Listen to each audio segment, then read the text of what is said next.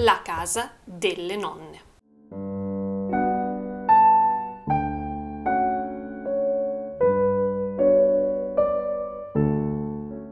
La porta blu slavato sulla sinistra fa da contraltare alle sgangherate ante di un marrone che ha visto tempi migliori dell'uscio di destra.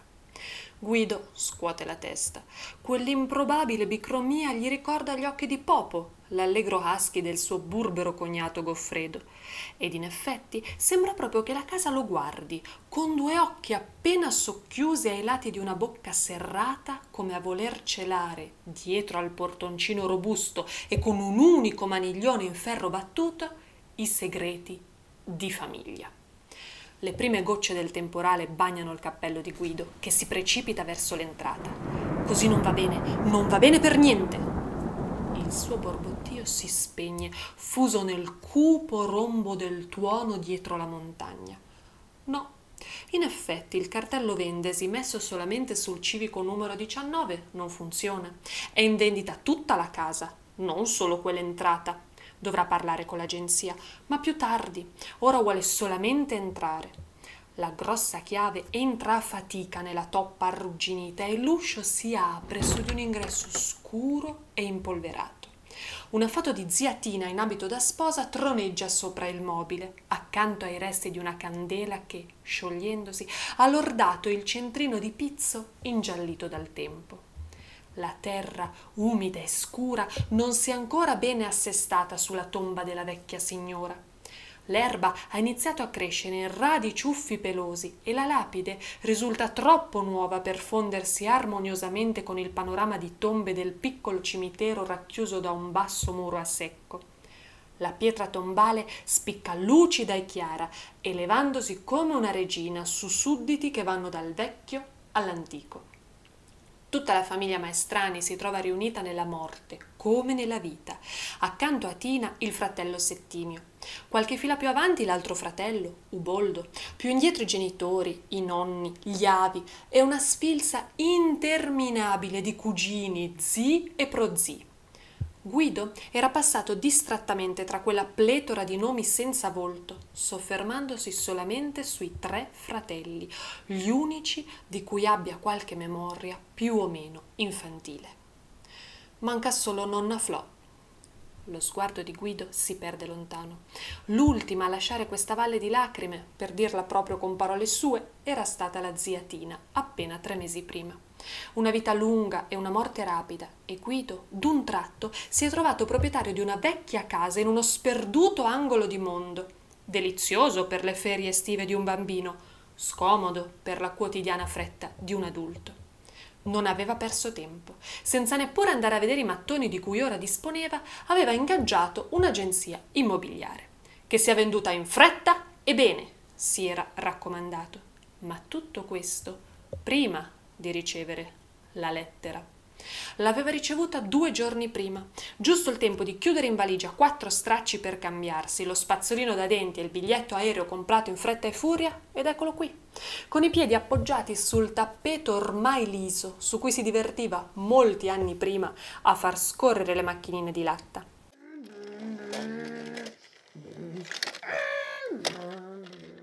La casa è proprio come nei suoi ricordi di bambino, stretta e allungata, con le stanze che si propagano all'interno delle mura come un labirinto.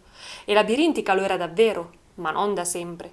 La mamma gli aveva raccontato che le tre case di zia Tina, zio Uboldo e zio Settimio erano un tempo un'unica grande dimora di paese che ospitava tutta la famiglia poi i vecchi avevano raggiunto l'età della dipartita e i tre fratelli, due scapoli e una zittella, si erano divisi lo spazio, costruendo improbabili muri storti, ripidi scalini e inquietanti vani comunicanti che permettevano, quando la porta non era chiusa a chiave, di passare da una parte all'altra di quel regno nascosto. Due buchi erano stati aperti sulla facciata principale e due nuovi ingressi si erano aggiunti ai lati di quello già esistente. Nuovi numeri civici e tre zerbini di corda intrecciata hanno fatto la loro comparsa. Dal labirinto era fuggita solo nonna Flo, l'unica maestranea ad essersi felicemente sposata ed emigrata in Svizzera. Come voleva bene alla sua nonna Flo, gliene volevano tutti. Anche zia Tina intratteneva con lei una fitta corrispondenza e ogni volta che Guido rientrava in Svizzera dalle brevi vacanze estive al paese, lo riempiva di regali anche per la nonna, con la preghiera di accompagnare ogni regalo con un bacio. Un legame così forte il loro che erano morte solo a una settimana di distanza. A Guido piace immaginare che le loro anime siano unite in cielo, anche se i corpi sottoterra sono separati da vette alpine, laghi, fiumi e molti chilometri. Guido avanza circospetto lungo lo stretto corridoio che si addentra nel ventre della casa.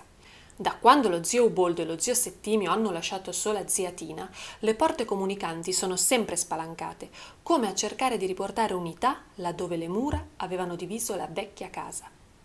La lettera è molto dettagliata. A Guido rimbomba in testa la voce bassa e grave della zia, come se invece di avergli scritto gli sussurrasse all'orecchio. Stai attento quando girerai la chiave nella toppa. La serratura tende a bloccarsi. Una volta in casa prosegui lungo il corridoio fino alla mia camera. Te la ricordi? Ti piaceva tanto saltare sul lettone e ogni tuo balzo la stanza si riempiva della polvere del tempo. Apri il primo cassetto del comò, subito sotto la specchiera.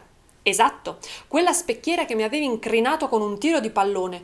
Oh, come mi era dispiaciuto! Poi però ti avevo guardato negli occhi, quegli occhi così simili a quelli di tua mamma, così uguali ai miei, di quel nero così profondo che sembra risucchiare tutti i pensieri di coloro che vi posano lo sguardo.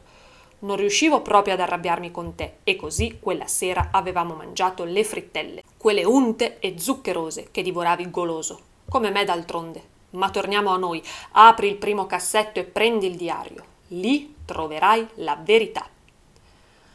La verità di cosa Guido non lo sapeva, ma nel leggere la lettera gli si erano torte le budella e un bisogno impellente di scoprire, di scavare, si era impossessato di lui. Alla mamma non aveva detto nulla.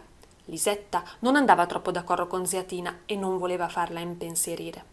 Era arrivato all'aeroporto all'inizio dell'autunno e si era ritrovato al paese alla fine dell'estate. Il cambio del clima al cambiare dei posti è un po' come un viaggio nel tempo, ma era solo il primo passo di un percorso molto più lungo. Il taxi lo aveva portato fino alla piazza principale e da lì si era incamminato subito verso il cimitero. La foto sulla lapide è la stessa che troneggia all'entrata della vecchia casa, zia Tina vestita da sposa. La vergogna si era abbattuta sulla famiglia al termine di una bella giornata primaverile. C'erano tutti i parenti con gli abiti della festa. La sposa, pallida per l'emozione, era uscita di casa al braccio del padre. Le mani stringevano un vistoso mazzo di fiori che nascondeva la sua esile minuta figura, rinchiusa in un vestito bianco che morbido scivolava fino al suolo. Il rinfresco era già pronto in salotto ed aspettava solo la conclusione del rito per essere poi spazzolato da pance ancora affamate per la recente guerra. Il parroco era in paziente attesa dietro all'altare ornato a festa e i chierichetti cercavano di sopportare il tedio dell'aspettare pensando ai confetti di ricompensa. Era tutto perfetto, erano tutti felici, una felicità intrappolata nelle beffarde foto che accompagnano il diario di Ziatina. Lo sposo non si è mai presentato e la sposa non è mai divenuta moglie. 19 aprile 1947 Dicono che sia scappato in America.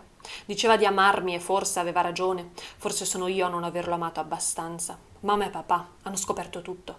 Papà ha minacciato di buttarmi fuori casa e mamma ha iniziato a piangere ed è da tre giorni che non smette. Domani parto per la Svizzera, raggiungo Flo, fino a quando tutto sarà finito. Già, la nonna Flo c'era veramente per tutti.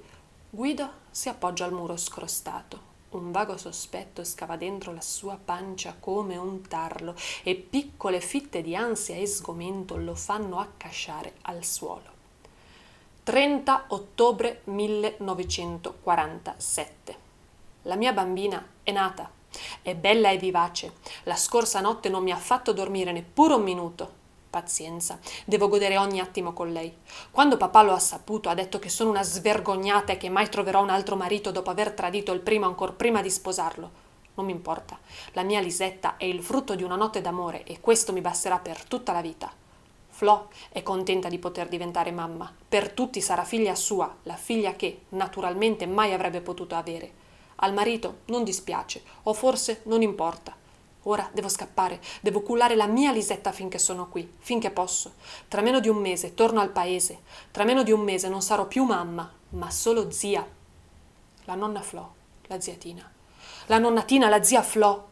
Un turbinio di domande schiaccia Guido sul pavimento. Un segreto lungo più di mezzo secolo è troppo potente per venire affrontato tutto in una volta.